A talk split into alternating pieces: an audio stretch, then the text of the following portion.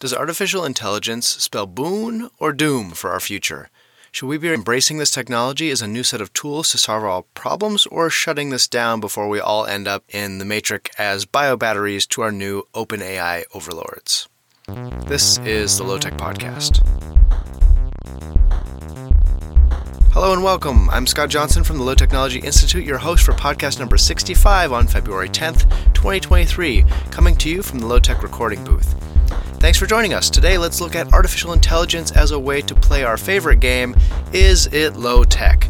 And if you want to see the AI generated images that go along with this episode, go watch us on YouTube. Just search for the Low Tech Institute to find the podcast. And don't forget to follow us on Twitter. Our handle is at low underscore techno. Like us on Facebook, find us on Instagram, subscribe to us on YouTube, and check out our website, lowtechinstitute.org. There you can find both of our podcasts as well as information about joining and supporting the Institute and its research. Also, some podcast distributors put ads on podcasts. Unless you hear me doing the ad, someone else is making money on that advertising. While all of our podcasts, videos, and other information are given freely, they do take resources to make. If you're in a position to help support this work and be part of this community, please consider becoming a monthly supporter for as little as $3 a month through our Patreon page, patreon.com slash lowtechinstitute. Another way to support us is to donate your used car. Anyone in the US can contact us, and your used car will be picked up, sold, and the proceeds will come our way. If you're interested in helping us out, get in touch with us at info at lowtechinstitute.org. If you'd like to sponsor an episode directly, please get in touch with us through our website, lowtechinstitute.org. Today, we're taking a closer look at ChatGPT, OpenAI's language model. So, as a Luddite, I'm not exactly a fan of AI taking over tasks traditionally done by humans, but I have to admit, ChatGPT is pretty impressive. However, I have some concerns. Let's dive into those. My first concern is the potential for AI to replace human jobs. As ChatGPT becomes more advanced, it's possible that it could take over tasks that were previously done by humans. This could lead to widespread job loss and economic disruption. Another concern is the ethical implications of AI. As AI technology becomes more advanced, it's possible that it could be used in unethical ways, such as biased decision making or invasion of privacy. Additionally, the widespread use of AI could have significant impact on society as a whole, potentially leading to social and economic inequalities. So, while ChatGPT is certainly an impressive piece of technology, as a Luddite, I can't help but be wary of its potential impact on society and the workforce. It's important that we consider these potential consequences and develop ethical guidelines for AI usage to ensure that it benefits society as a whole. Thank you for joining us for this episode of the Luddite Review. Join us next time as we continue our examination of technology from a skeptical perspective. So, as you may have guessed, the last minute or so was written by ChatGPT, the OpenAI software. I asked it to, quote, make a podcast script for a Luddite reviewing ChatGPT. Obviously, it's short and pretty superficial. The writing is also kind of stilted. Honestly, reading it reminds me of when I was a university professor and had to read hundreds of undergraduate term papers that the students didn't really want to write. I was impressed, though, that it didn't fall for the trap I set. I used the term Luddite to see if it would use the, the common idea of this word rather than the historical meaning.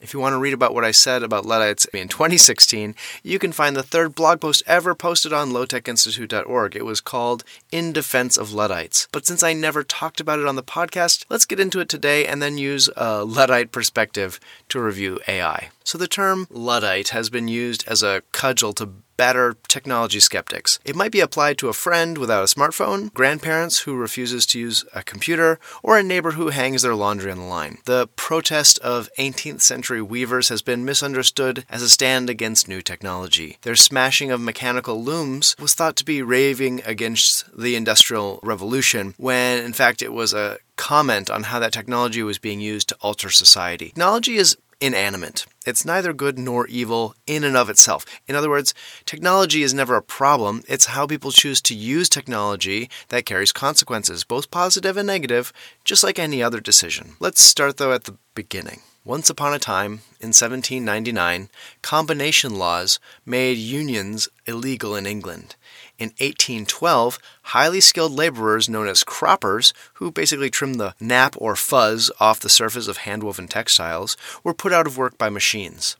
A single machine run by a low skilled laborer, could produce five times more fabric than a cropper. The production of woolen fabric had been a mainstay of the English economy for centuries, and its high quality made it the country's top export. Croppers were at the top of the pay scale and highly respected. Mechanical innovations, such as the flying shuttle, coincided with the adoption of water and steam power. At the same time, New metallurgical know how enabled the production of new machines. In short order, a cropping machine had been built and adopted throughout the factories of England. Croppers were put out of work, and the former pillars of the community were reduced to waiting online for poor relief at a time when the parish by parish welfare system was already taxed to its limits by a continental war and poor harvests. The low skilled workers who ran the machines felt alienated from their product, unlike the croppers who had felt a sense of pride in their handicraft. In other words, croppers felt pride and ownership over what they produced, while machine operators felt like cogs in a wheel with no connection to what is produced.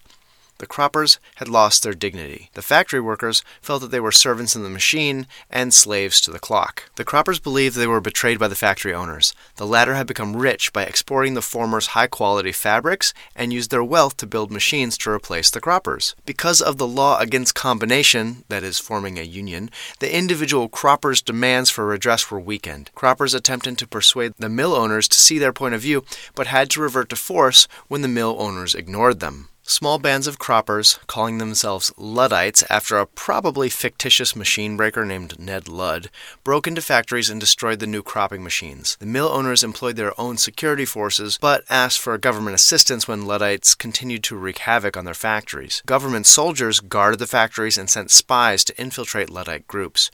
Ringleaders were identified, arrested, and exiled to Australia or hung. So, what is the meaning of the term Luddite? The wealthy owners had the ear of the government and newspapers. They portrayed the Luddites as standing in the way of progress. This one sided simplification of the Luddites has persisted to today. Luddites were painted as simpletons, fearful of progress and opposed to new technology. In fact, writers of the era were worried that with all these machines, a large, poor, unemployed workforce would lead to social unrest. Many inventors thought that the machines would allow everyone to live in material wealth with just a few hours of work each week. But instead of using automation, to create the necessary amounts of goods for people to get along, industrialists created huge amounts of goods and cultivated an insatiable consumption drive in the public to purchase all these new things. An important part of industrialization is neophilia, or the love of the new. As industrialization produced more goods than could be comfortably used by the more self sufficient cottagers of the pre industrial world, by encouraging neophilia among the public, factory owners ensured a market for the glut of products they were now able to produce.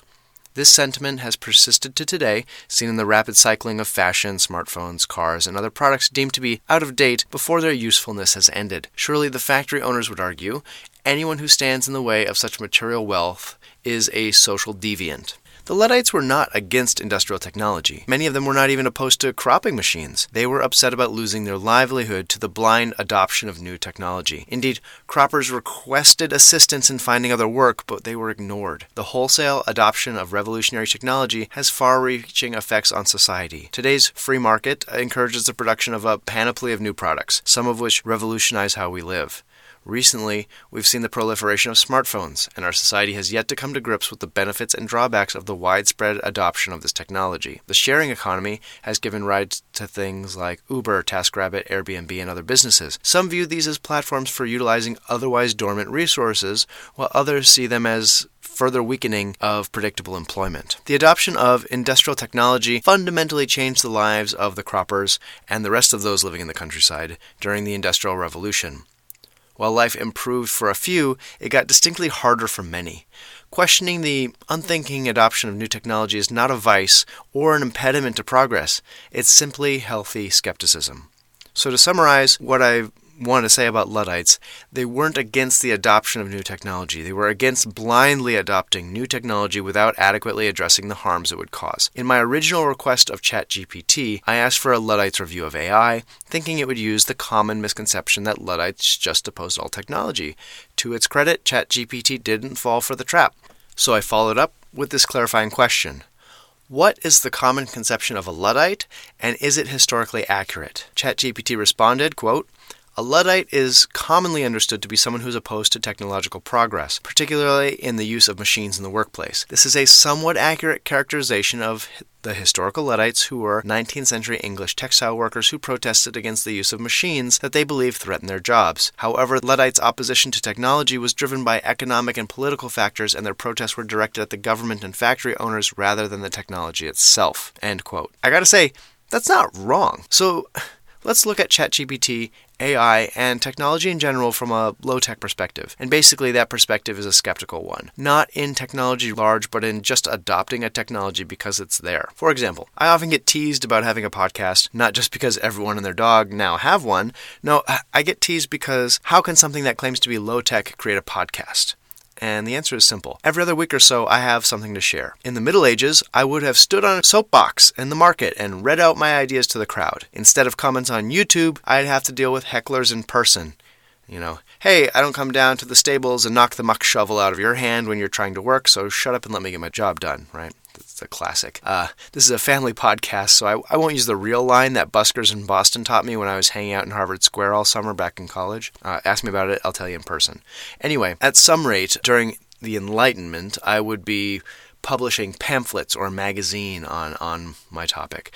In the early modern era, we might do a magazine or a newsletter. Today, a blog and a podcast are the best way to reach the widest audience. Anyone with access to the internet can interact with what we're doing, from getting our plans and data to the website, uh, from the website, or engaging in conversations about the, the best ways forward. Right? There, there are very few barriers to contact. So, then, what does the future hold? Is AI the future? Let's say AI is as revolutionary as the introduction of home computers and the internet, which is as large a communication revolution as the wireless radio and printing press were. And yes, I realize AI isn't about communication, but problem solving. So let's say it just ends up being a really big deal in terms of how we deal with problems. This is the takeaway AI is only as useful as the questions being asked it is only as useful as the data it can fully parse. If we use AI to tackle multivariate analysis, say, it may spit out novel ideas that may work, or maybe not. And this could be useful in things like medical science, economics, and many other areas. But again, it comes back to how we use this tool. The Luddites didn't hate machines because they machines could do their jobs, they smashed the machines because the factory owners fired them. So let me tell you a story from my previous career as an archaeologist to explain about how I think AI will be used. About in 2005, I was working in Colorado clearing the right of way of an infrastructure project of archaeological remains. There, I learned how to survey from a retired Army engineer with the saltiest language I'd ever heard. He taught me how to use a theodolite, which is basically a telescope with a graduated markings on a crosshair through the, the looking glass, and that was mounted on a frame with angle measurements. So by marking down the angles and distances of a target, we could triangulate any point on the landscape on a map. We used this for mapping out sites and laying out excavation grids. Fast forward to 2010, and I was running my own excavation in Yucatan, Mexico, not far from Chichen Itza. I had funding from the National Science Foundation and had purchased a total station, which is essentially a, a, digital version of the theodolite, except it did all the calculations and spit out the coordinates automatically when before we had to do them by hand. It recorded all this information on an SD card so we could upload it onto the computer. A couple of things happened that remind me of how we should be thinking about adopting AI technology into our lives. One day, we went out to map an acropolis. My friend and colleague Dan was moving across the thousand year old structure using a rod with a reflective head to measure points on the surface. Each place he stopped, we got coordinates and elevations. That night, I took all that information and created a fairly accurate 3D model of the building by basically connecting the dots like any preschooler, but with, you know, cooler tools. We had a visiting archaeologist from another site who bragged about taking thousands of points in a day on his machine, when Dan and I used just a few hundred to get the same result. We understood that if you measure the highs and the lows, you can extrapolate all the points in between, so it isn't necessary to take extra shots. The moral of this story is that the more data isn't always better. Repetitive data isn't helpful except to confirm the existing data. After a certain point, it's a waste to record the same information. So, although AI can sift vast amounts of data, a human can often do the same thing with better discernment. It doesn't mean AI doesn't have a place, but a human using AI with well defined parameters will be more effective than just a scattershot approach, a blind adoption of AI. A second story happened in the same year. We were mapping a different site, and after two days worth of work, we realized that the total station had been set up wrong on the second day. What it was recording as north was really east, so the second day's coordinates were rotated 90 degrees in orientation from the first day's. When I talked to the crew about this, it became clear that even though they were experienced with the total station, meaning they had learned what buttons to push, in what order to set it up and take measurements, they didn't really understand the underlying basic principles, let alone the trigonometry. Because I had been taught on a manual theodolite, I was able to triangulate backwards from the rotated coordinates to get the angle and distance measurements, then subtracted 90 degrees and recalculated the correct points using an Excel spreadsheet. This was met with a bit of shock uh, from the other archaeologists, as most of us are actually math phobic by nature. What I mean to illustrate here, though, is that if we're using AI without understanding the underlying principles of what we're asking it to do, we're headed for disaster. At the risk of a little hyperbole, I asked ChatGPT a few questions that take environmental arguments ad absurdum, or to an absurd extent. For example, one could argue, and for the record, I do not agree with this point, but one could argue that the best thing you can do to reduce your carbon footprint as a human being is to die which you know may be technically true, especially in high consumption countries. But again, I'm not arguing that we do this. But so I asked ChatGPT, quote, would it be better for the environment if all humans suddenly disappeared? End quote. Its response was, quote, the sudden disappearance of all humans would likely have significant impacts on the environment, but it is impossible to say whether it would be better or worse. The loss of human activities would likely lead to the regrowth of some plant life and the return of some wildlife species to areas that were previously developed or farmed. However, it could also result in the collapse of ecosystems that depend on human intervention, such as those in which invasive species have taken hold. The absence of humans would also mean the end of efforts to mitigate and adapt to the effects of climate change, protect biodiversity, and address other environmental problems. Ultimately, the impact of humans on the environment is complex and multifaceted, and the idea of a sudden disappearance of all humans is purely hypothetical and not a desirable outcome. End quote. So, if you ask me this question, I would say that better and worse are human constructs, and without human life here, to make that distinction, the question becomes mute, right? Uh, but in general, the answer from ChatGPT did outline changes that would occur. You can read more about this thought experiment in Weisman's book, uh, The World Without Us, if you're interested. But again, this answer sounds like something that an undergraduate uh, would would turn in that they had come up with the day before. A lot of vague words like important, significant, and things like that. Not a lot of um, actual meat on those bones. I also asked it about the population question, which is debated in sustainability circles. Quote, should we pursue population control to help combat climate change? ChatGPT responded, quote, population control as a means of combating climate change is a controversial issue and raises ethical concerns. While it is true that a growing global population contributes to the increasing demand for resources and the emission of greenhouse gases, population control measures such as forced sterilization or mandatory birth control raise serious human rights concerns. It is also important to consider the impact of a growing population on the environment is determined not only by the number of people but also their consumption patterns and the technologies they use. Therefore, addressing the root causes of climate change and promoting sustainable development that addresses both population growth and consumption patterns is a more ethical and effective approach. It is also important to note that access to family planning and reproductive health services can empower individuals and communities to make informed decisions about their reproductive health and can contribute to reducing poverty and promoting sustainable development. So, end quote. It, it's essentially incorrect in identifying the controversial nature of this question, the points for it, the points against it, and the ethical dilemma.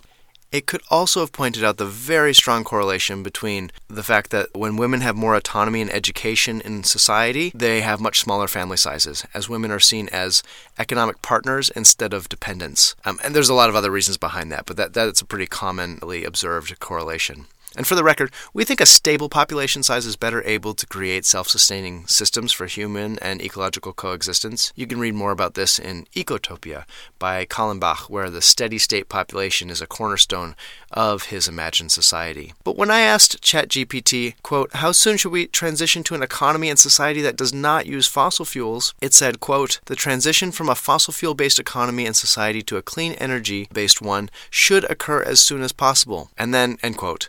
And then it cited the, the problems with fossil fuels is that their impact on the environment, as well as the fact that because this is a global issue, different governments have different priorities and timelines.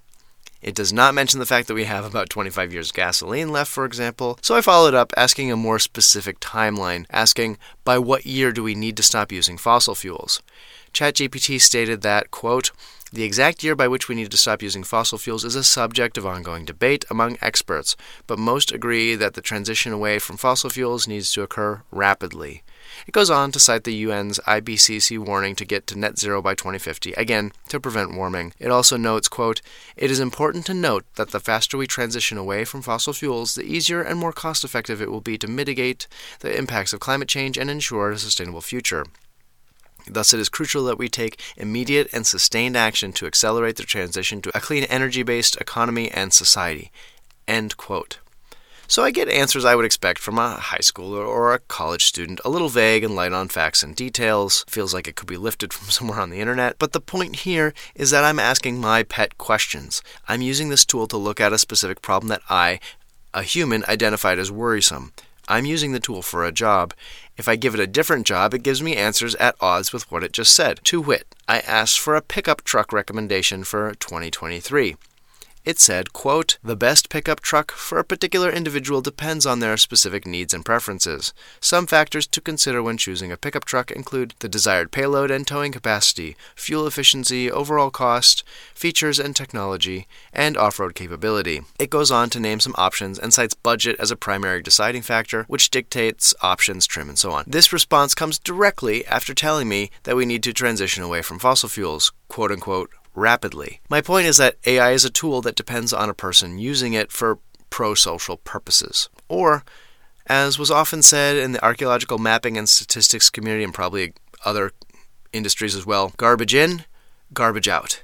If AI is fed tons of repetitive or worse, wrong or misleading or even mislabeled information, it will give repetitive or even wrong information back to the user. If a stupid question is asked, it will likely give a stupid answer. For the record, ChatGPT has guardrails in place to avoid praising Hitler, for example, as has happened on other chatbot type systems when people ask questions like, Did Hitler do some good things, notwithstanding the bad things he did? They'll often give answers about the Autobahn and other things which are, you know, not really acceptable. So, uh, along these lines, I asked ChatGPT if there was ever a positive argument for nuking the world, and it came back with, quote, no, there is no credible arguments for using nuclear weapons to destroy the world. I guess that, okay, until ChatGPT gets a nihilism update, we're safe. and to be thorough, I also asked if a nihilist would advocate for nuking the world. It said basically that it would depend on the nihilist. So, is AI our future?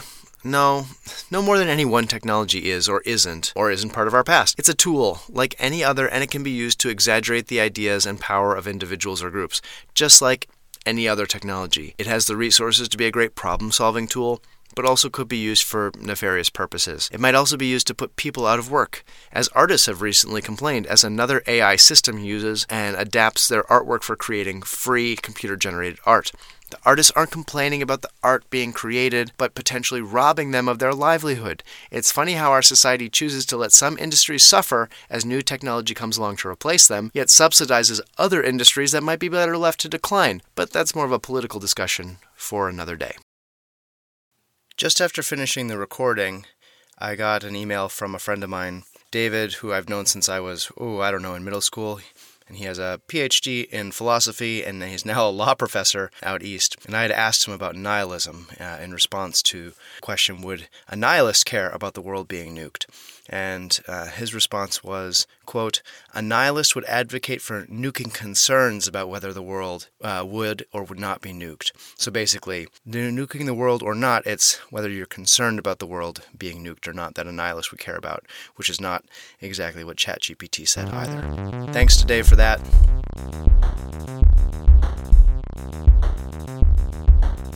That's it for this week. The Low Technology Podcast is put out by the Low Technology Institute. The show is hosted and co produced by me, Scott Johnson, and co produced and edited by Hina Suzuki. This episode was recorded in the Low Tech Recording Room. Subscribe to the podcast on iTunes, Spotify, Google Play, YouTube, and elsewhere. We hope you enjoyed this free podcast. If you'd like to join the community and help support the work we do, please consider going to patreon.com slash lowtechinstitute and signing up. Thank you to our Forester and Land Steward level members, Sam Braun, Marilyn Skirpon, and the Hamvises for their continued support. The Low Technology Institute is a 501c3 research organization supported by members, grants, and underwriting. You can find more information about the Low Technology Institute, membership, and underwriting at lowtechinstitute.org. Find us on social media and reach me directly. I'm Scott at lowtechinstitute.org. Our intro music today was Mud off the album Redaction by Edgy Toast. That song is under the Creative Commons Attribution, Non Commercial, and Share Alike license, and this podcast is under the Creative Commons Attribution and Share Alike license, meaning you're free to share and use it as long as you give us credit. Thanks so much, and take care.